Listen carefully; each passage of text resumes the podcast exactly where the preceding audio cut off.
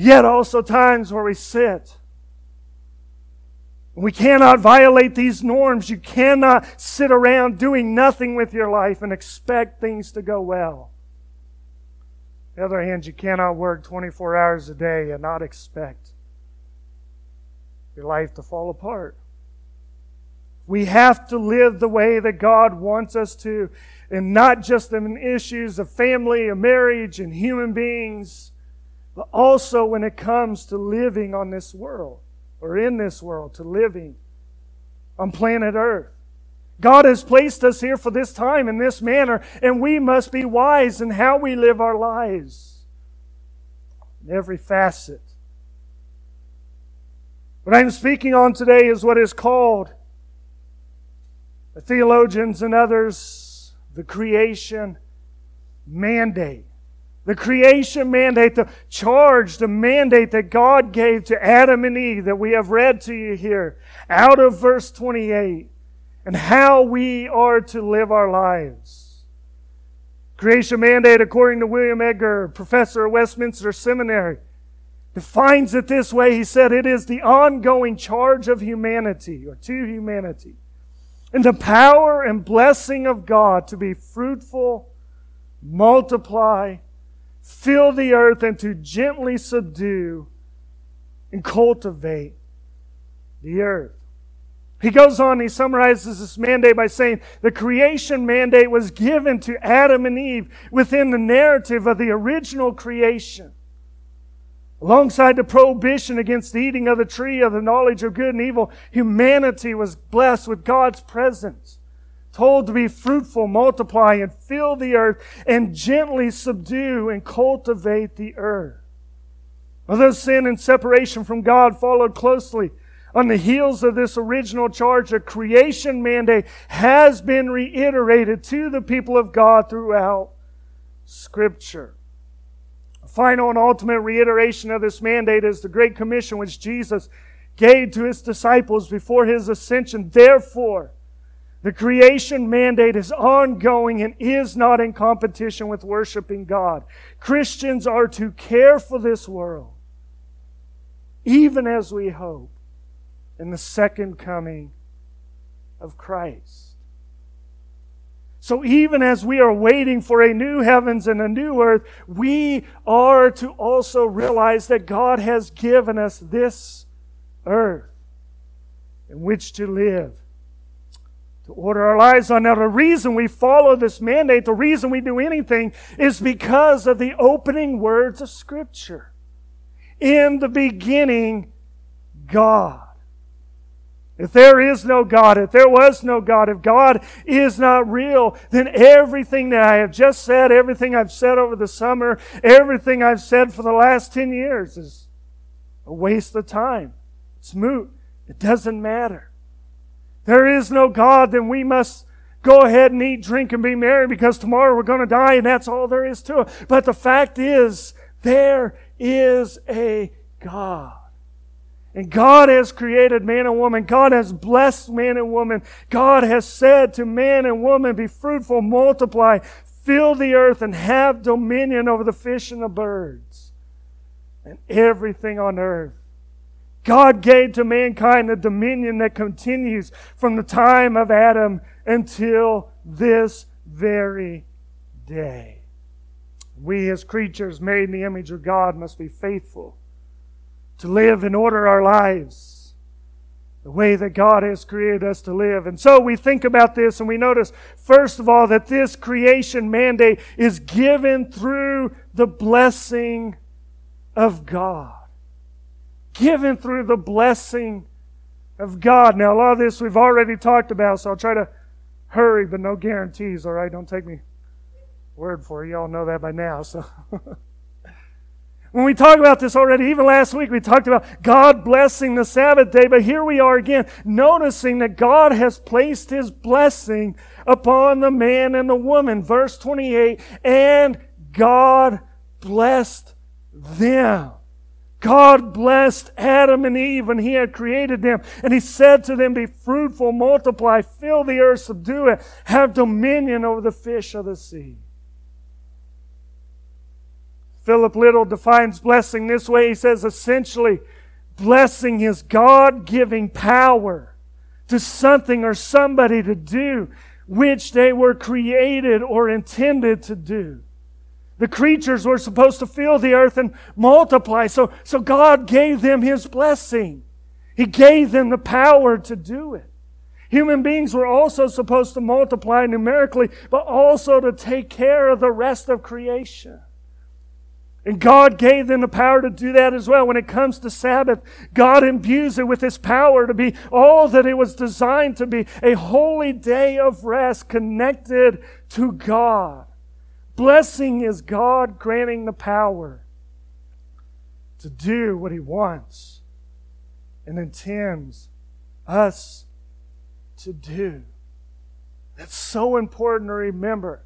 How we live our life, living our life here on this earth, when we order our lives God's way, it does lead to His blessing. And I'm not just talking about financial prosperity, you know, I'm going to live God's way and have lots of money. But it talks about God's overall blessing, His plan to bring shalom and peace in the world. It leads to prosperity. It leads to flourishing. It leads to betterment in our lives, in our world, in our society. We have to understand that God has blessed men and women with incredible capacity to care for creation, to cultivate the earth, to advance knowledge in science and technology. And we use that capacity for His glory. We use that capacity for the furthering of His kingdom and His glory. Our lives can be incredibly enriched and edified.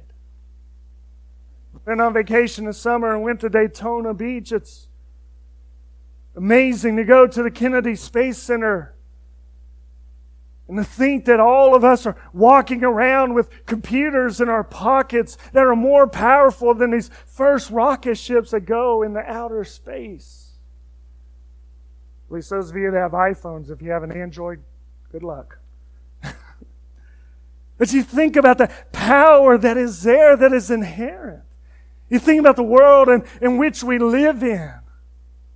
The technology, the advancement that we have that enables us to live a, a comfortable, meaningful life. God has blessed us in incredible ways, but we also realize the ultimate meaning of the blessing of God, the ultimate purpose of God blessing our lives is in fact to bring glory to Him. God gives us the power to do what He calls us or what we have and what He has called us to do because He wants us to give glory to Him as we live our lives day by day. Whatever you do, whether you eat, drink, or whatever Paul said, do it for the glory of God. God has blessed us with incredible capacity. It's, it's amazing. I was just listening to a, a missions conference, the videos, the YouTube videos that were online posted there after the conference. And, and these guys were talking about how in missions, even 100, 150 years ago, when you felt the call to be a missionary, you would hug your family and you would say goodbye to them and you would leave knowing that you would probably never see them again. Now God has blessed us. And in less than a day, we can drop a missionary off at JFK Airport, and within 24 hours, they can be halfway around the world. It's amazing to think that I can leave here in New York and go to Cairo, Egypt. 12 hours of flying time. I wish there wasn't a five hour layover, but what do you do? That's an amazing, that's an amazing thing to think about and consider. God has blessed us. How dare we just only consider? I'll use my private space plane to fly to my private island so I can sit on a beach all day and not use it for the furthering of the kingdom of God. This is what I mean when we say God has blessed our lives. And what we have, we are to use for His glory, for the good of our fellow man. man. And so we see the creation mandate was given by the blessing of God. And then we see, secondly, the creation mandate entails being fruitful, multiplying, filling the earth. Won't spend a lot of time again, as we talked about this as well, but the plan of God, part of the creation mandate is for people to have children. Continue the propagation of the human race in the manner and fashion in which God has created us to do. God said to Adam and Eve, verse 28, be fruitful, multiply, fill the earth, and subdue it. I looked up book that was written 1968. Most of you, some of you may remember. It's called The Population Bomb. Book that made international waves for its doomsday prediction. First uh, entry, whatever I want to say, on my DuckDuckGo search engine. I don't know. You say Google stuff, but whatever. The first entry was from Wikipedia, and it said this This was a best selling book written by Stanford University Paul, Professor Paul Ehrlich and his wife Anne Ehrlich. In 1968, it predicted worldwide famine in the 1970s and 80s due to overpopulation as well as other major societal upheavals. And advocated immediate action to limit population growth. If you don't remember the book or if you've never heard of it, it was a book that carried, like I said, a lot of prominence. Propelled Ehrlich to be on Johnny Carson for an entire hour, the first guy that Carson had had on of that kind of a scientist, professor, whoever, not just an actor or comedian or some kind of other celebrity. He honestly thought the world was going to come to an end due to a lack of food production, even though at that time the world's population was only 3.8 billion people. Here we are approaching 8 billion people, and dare I say, the problem is most of us, it's not a lack of food, but probably a little bit too much, isn't it? Say man or oh me. The fact is, human ingenuity and creativity has helped feed the population that we have today. People are living longer, are living healthier, and have much more than they did even in the early 70s. 100, 200, 300, 400 years ago, it would have been impossible to think people would be as old as they are. And yet, God has blessed us. Why is that? Because God's mandate, His command, is to have children. His desire is that the human race continue to multiply and fill the earth. And far be it from those who are doomsday critics that are saying that we're all going to die because of too many people. The fact of the matter is, the more people have been on the earth, the more we have risen to meet the challenges that are there. In fact, Charles Murray, Charles Smithson, or Charles Maurice, I should say. Texas A&M University studied the history of natural resources over 10,000 years. They found that temporary scarcities and natural resources are the norm. They also found that the same temporary scarcity always led to an improved substitute. In fact, what they say is that the Greeks' transition from the Bronze Age to the Iron Age 3,000 years ago was forced by a shortage of tin. They say the rise of coal followed timber shortages in 16th century Britain.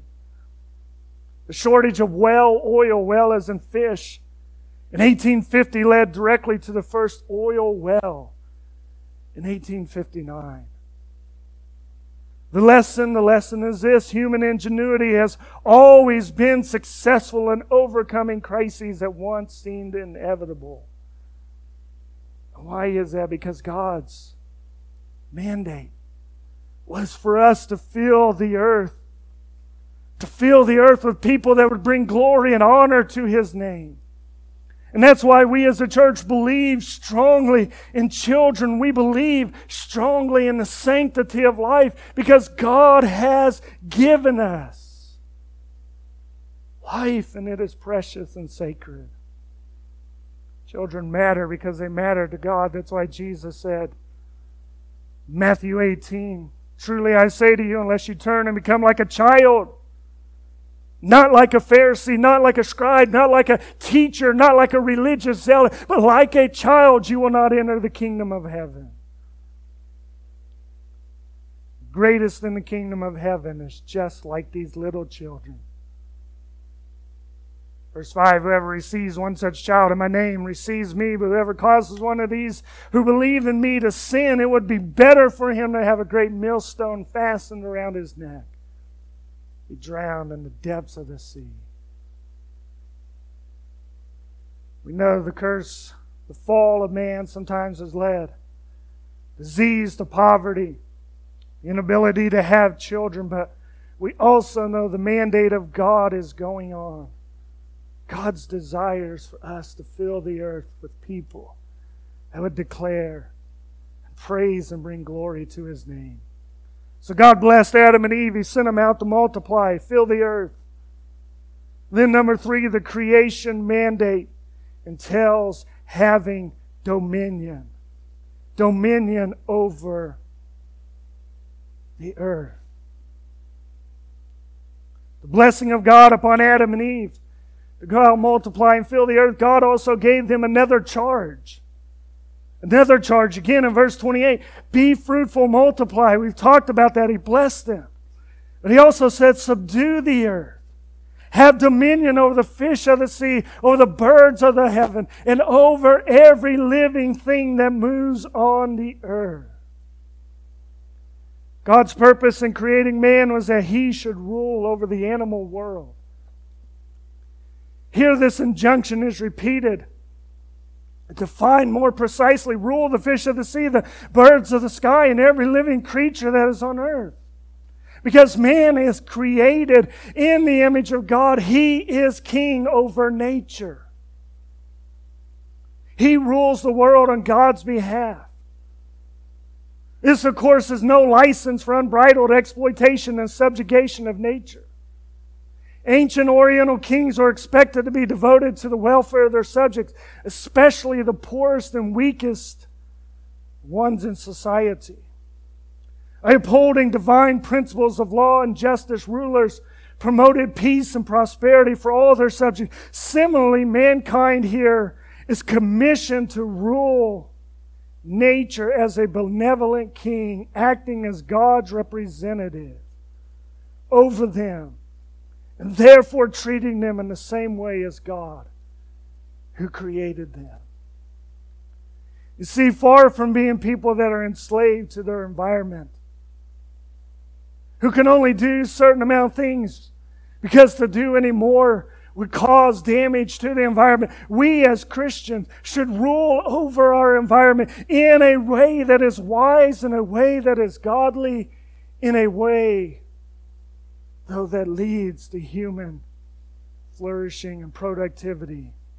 Bible is clear, man should not be a person who subjects animals to cruelty. Proverbs 12:10, whoever is righteous has regard for the life of his beast. The mercy of the wicked is cruel. Far from being people who abuse and exploit the environment, Christians, those who are seeking to fulfill the mandate of God given in creation, understand that we are to be stewards of the earth. That this is the place that God has given us to live. It should be a shame when we as Christians give little care for our world, for our environment, for our culture for our nature. We're willing to go and exploit and trash and desecrate everything. It's not the way that God has created us as human beings. Genesis 2, verse 15 tells us that God took Adam, He put him in the garden to work it, to keep it. God gave Adam a job, as we talked about two weeks ago, and that is to work the ground, to toil the ground, to till the ground to bring forth life from the ground. Psalm 115 tells us that the heavens are the Lord's heavens, but the earth he has given to the children of man. Genesis 2 5, we're told that there was no one, no one around to work the ground. Thus, the work of exercising dominion begins with tilling the ground. From this, we see that God's use of the words subdue and dominion do not give us permission to run roughshod over any part of creation.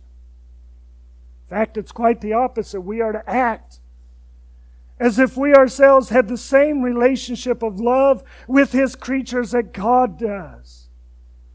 Subduing the earth includes harnessing its various resources as well as protecting them. Dominion over all living creatures is not a license to abuse them, but a contract from God to care for them. We are to serve the best interests of all those whose lives touch ours, whether it's our employers, customers, colleagues, fellow workers, and those who work for us or who we meet even casually. This does not mean that we allow people to run over us, but it does mean that we will not allow our self interest, our self esteem, or our self aggrandizement to give us a license to run over others. You see, this is the way that God calls us to live. The point is this as Christians, we do not disparage the use of the resources of the earth that promote human flourishing and well being. But at the same time, we do denounce those who seek to exploit the same resources without any regard for the environment and human life. While we seek the welfare and flourishing of humanity, we also understand that exploitation of other human beings or the environment for our own greed and gain is sinful and affront in the eyes of God. And this is where this is where the argument falls off the rails so quickly, doesn't it, in our political world. We have environmentalists who want to see the population of the earth diminish greatly, who want to stop all and any development of anything that promotes human flourishing. And yet they fail to think through the impact of their own decisions. We laugh at them because they fly over to Davos, Switzerland, every single one in their own private jet to tell us we should stop flying on a commercial plane. I think, what in the world are we doing? And decry the use of fossil fuels tell us all to get electric vehicles, but they don't explain where all the electricity is going to come to power them all. How much exploitation of the world's lithium resources do we have to power all of these vehicles?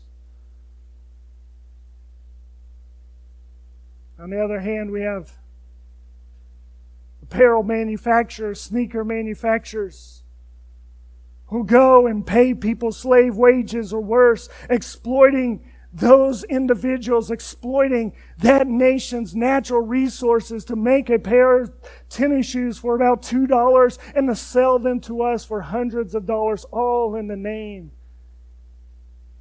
of capitalism and gain and greed. Something is wrong there. Something is off balance. As Christians, we have to think differently all about this, about all of this. We understand that God has given us precious resources in the earth to use for our good and the advancement of our kingdom. And yet we understand to advance these things, to look for newer and better renewable energy resources is, is part of God's flourishing in humanity. God gives you the skill and the ability and the wisdom to figure this out. Trust me, I'm all about it. Tell me how I can pay less for gas in my car. We must use the resources that God has given us to flourish humanity and not to exploit either the environment or especially another human being. We often talk about these wars in the Middle East as simply being wars for oil, and I don't know, I can't speak of it all, but, but it does make you wonder, doesn't it? We must, as Christians, think differently. You know, so many states have fish and wildlife management units, and they do great jobs in caring for the resources that are there understanding how many deer are harvested in a year and raising or lowering the number of tags that are available for you to hunt deer. It's a way of great, great way of understanding and applying dominion over the earth. Setting creel limits and length limits on fish helps us to manage these resources and to understand, again, how much fish is available. See, my challenge to you is this remember, remember the words of Psalm 24, verses 1 and 2. The earth is the Lord's, the fullness thereof, the world, and those who dwell therein. For God has founded it upon the seas and established it upon the rivers. Old song says, This is my Father's world. We are here as stewards, as caretakers of the earth that God has given us. Psalm 8 says these words, O Lord, our Lord, how majestic, how majestic is your name in all the earth. You have set your glory above the heavens out of the mouth of babies and infants. You have established strength because of your foes, steal the enemy and the avenger. I look at your heavens, the work of your fingers, the moon and the stars, which you have set in place. What is man that you are mindful of him and the Son of Man? You care for him. That's what we sang about this morning. How great thou art when I awesome wonder, consider all the world your hand has made. When I think that God, his son not sparing, sent him to die, I scarce, scarce can take it in. Verse 5 You have made them a little lower than the heavenly beings. You have crowned him. This is David speaking of mankind. You have crowned him with glory and honor. You have given him dominion over the works of your hands. You have put all things under his feet. All sheep and oxen, all the beasts of the field, the birds of the heavens, the fish of the sea, whatever passes along the paths of the seas, the Lord, our Lord, how majestic, how majestic is your name. God has blessed us as humans. He's encouraged us to multiply, fill the earth, have dominion over the land. The animals, this mandate has continued on since creation. And it will continue until the day when He comes again and the earth is renewed into the new heavens and the new earth. But I do want to add what most scholars applied to this mandate, which I've already mentioned at the beginning, and that is this New Testament addendum. This New Testament addendum to the creation mandate. You see, with the onset the gospel being proclaimed in its fullness, the onset of Christ coming and finishing his work and sending the Holy Spirit in the church for me, God has given us an extra step. Step is Matthew 28 19 and 20. Go therefore. Go therefore and make disciples of all nations, baptizing them in the name of the Father and of the Son and of the Holy Spirit Teach them to observe all that I have commanded you. Again, as we consider what we should do to live in, to prosper, to thrive in this world, we should recognize that God has not just put us in here to make a better world, but He has put us here so that we might make His name known among the nations.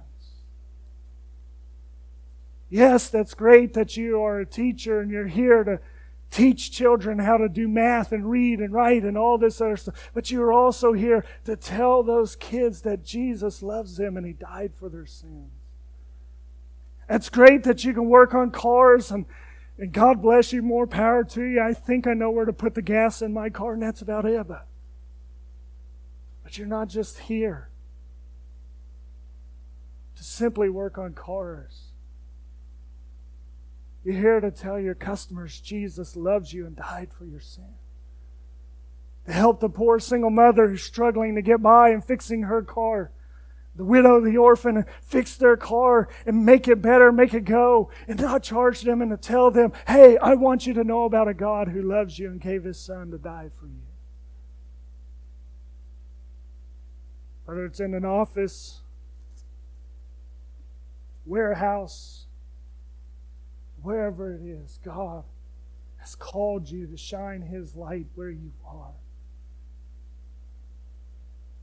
So, why do you work? Why do you work the way you do? Why do you work as hard as you do? Why do you try to do as good a job as you do? I do it because God has given me a mandate. Mandate to make this world a better place, but also a mandate to let you know that Jesus loves you. Well, like I said, maybe maybe God blesses you with your own Gulfstream aircraft. Make sure you pay your tithes. You don't just use it to take advantage and to fly down to the ocean or the beach or wherever you're going to go. Use it if God blesses you in such a way to, to get a missionary to their destination and to take goods, to take resources. That's why here in a few weeks we'll be mentioning more about Operation Christmas Child and Samaritan's Purse as we prepare to get ready for that. And if you're new here, we've been packing shoeboxes as for years as a church and trying to help them out, but I realize God has blessed us in such great ways. Maybe it's just because our kids are at an age, but I'm telling you, it's getting harder to find stuff for them to buy for Christmas. For some reason, Cameron doesn't want the latest Tickle Me Elmo doll. You know what he wants? He wants cash and more of it. So if you want to give him some, feel free to. God has blessed us in such great ways, and we're by no means wealthy. Surely we can give a little bit to help someone who is in need. Surely we can give a little bit. Because that's what God has given it for, not just for us to have what we want, but also to share His name. So if you're here this morning and you don't know Christ as Savior, this is the first step. This is the first step knowing Him, coming to a personal relationship with Him, asking Him to come into your heart and forgive you of your sins. That's the reason you are here today, so that you might know Christ. And the reason we have the lights on, air conditioning on, the sound system on. I'm sorry if you're too cold or too hot, we can't win, so do the best we can. We do this so that you might know Christ. Accept Him today. If you're here and you're as a Christian, you're, you know Christ, think about how you live your life. Think about what you're doing. Think about how you're ordering and caring for the creation that God has given you. Before you throw that McDonald's wrapper out into the sidewalk, think about am I caring for the world? Is it too much to place a water bottle into a recycling container? But most of all, realize God has put you here to share the love of Christ with somebody. And do that. Fulfill the mandate He has given us today. And let's pray together this morning, shall we? Worship team come.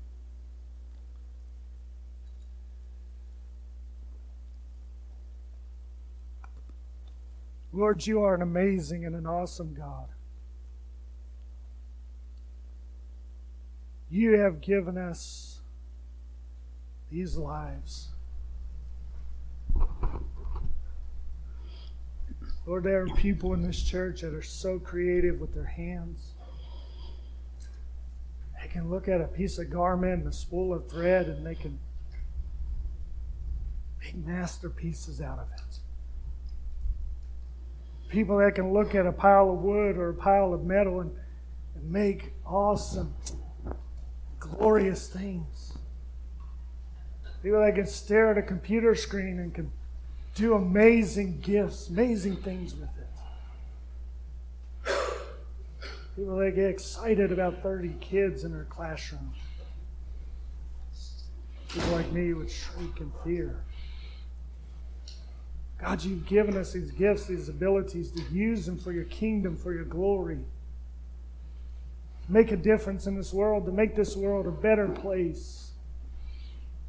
Also, to share the light of Christ. Help us to do that, I pray. Help us, God, not just to get caught up in political diatribes or screaming or yelling. Help us to be wise stewards of our money, our homes, our land, our property. Be wise stewards of our days and our times.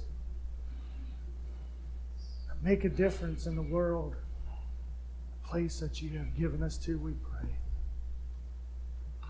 Lord, we are your representatives, we are your ambassadors. Let us representatives of this great and awesome God. We ask this in Jesus'